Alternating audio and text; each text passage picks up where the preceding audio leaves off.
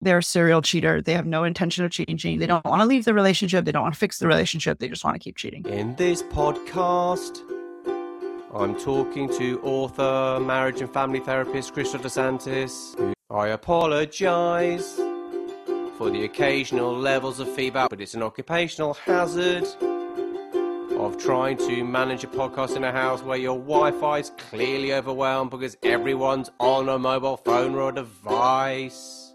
Have you got much experience of relationships where one of the partners has had an affair, and do you think it can be resolved? Yeah, absolutely. So I use the Esther Perel model of there are four reasons why people cheat.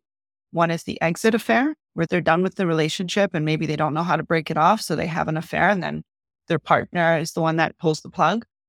They know maybe that's a, a line in the sand. so they're doing it to get out, out of the relationship. Yeah. And the second one is the like, we need to talk affair, or maybe they've been unhappy in the relationship for a long time. They don't want to actually leave the relationship. Maybe they've been begging their partner to go to therapy and work on the things, and their partner is just not interested. So then they do something that kind of triggers a crisis. And this one might not be like a full blown affair. It might be a flirtation. It might be a text message. Just it's basically to get the partner's attention that, like, hey, I'm serious here.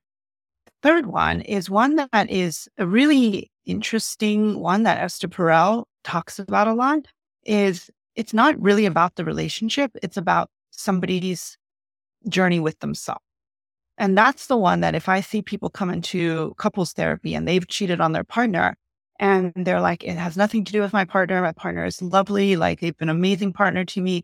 It was just something like I was going through a hard time. Often the death of a parent can be one of those things where somebody is, I'm going through uh, maybe being confronted with mortality. And I just, whatever reason it is, there's never a good reason to cheat on your spouse ever.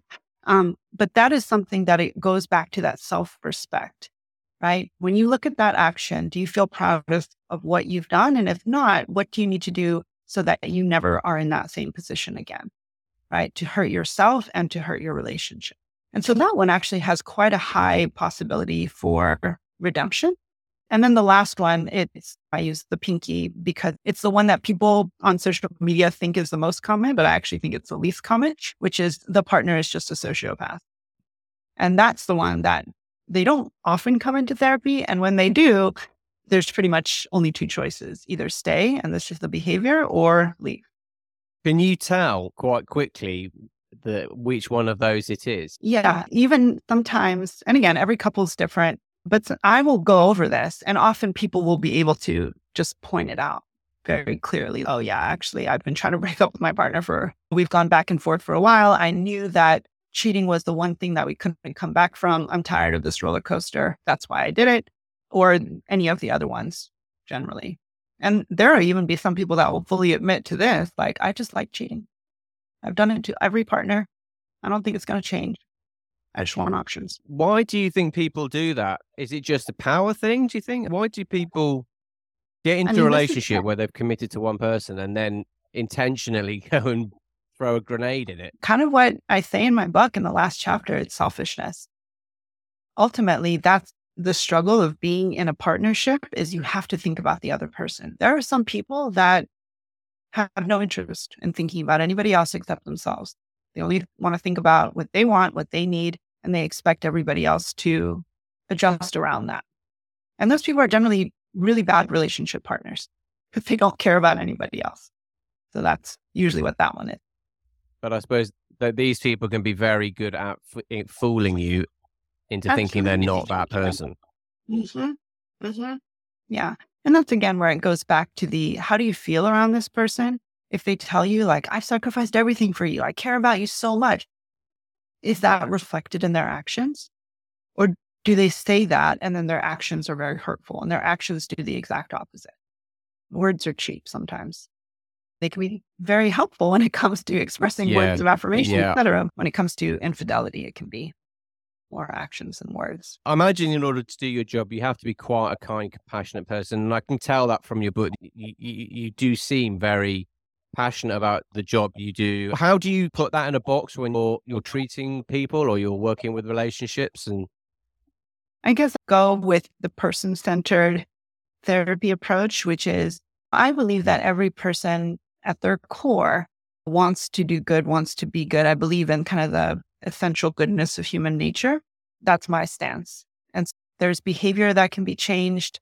And there are lots of reasons why people choose certain behaviors. Like maybe they grew up in a very, whatever circumstances they grew up in, it, we adapt to survive in those circumstances. And maybe the circumstances they grew up in, they needed to learn to cheat and lie and steal in order to survive. They needed to learn to be selfish and only look out for themselves. As a coping mechanism. Yeah. Yeah. And so sometimes I look at those things as survival skills.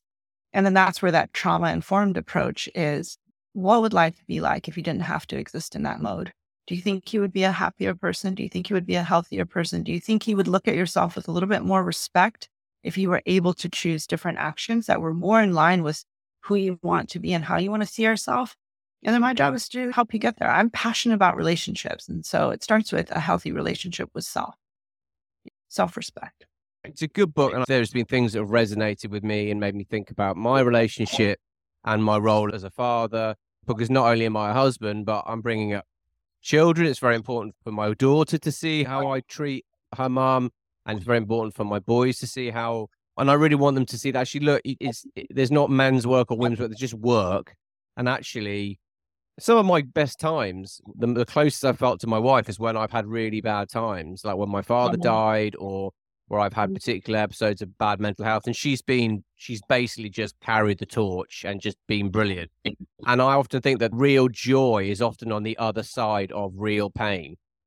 Absolutely, and you know, isn't that the hurdle, right? Is that sometimes in order to get to the joy, you have to go through the pain, and so many people are afraid of pain. Like I say in the book, we're so afraid of it that we'd rather spend our whole lives tiptoeing around the elephant in the room rather than tackling it. And I've seen so many relationships that kind of just, they're enduring it, they're not enjoying it simply because they don't want to do the work to get through the pain. Um, and I think that's such a shame because, I mean, we only have one life. You only have one life. Relationships, at the end of the day, like my favorite chapter, by the way, um, is nurturing. And especially right now, talking about like the loneliness crisis, especially among men, it's like at the end of the day, having quality relationships in your life is going to mm-hmm. make the difference between success and failure professionally, right? And how many jobs, how many career successes are all about who you know. Could be life and death. Exactly. Yeah. And so I guess just with this book, and I, I just think if everyone could have a little bit more relationship skills, we could have a healthier world. People could be healthier within themselves. We'd have better friendships. People would, yeah, just we be better as a society and not be in so much pain. Um, but it does require the work of actually looking at, am I in pain? Huh, maybe I am. Or am I avoiding pain? Huh, maybe I am. And am I brave enough to tackle this?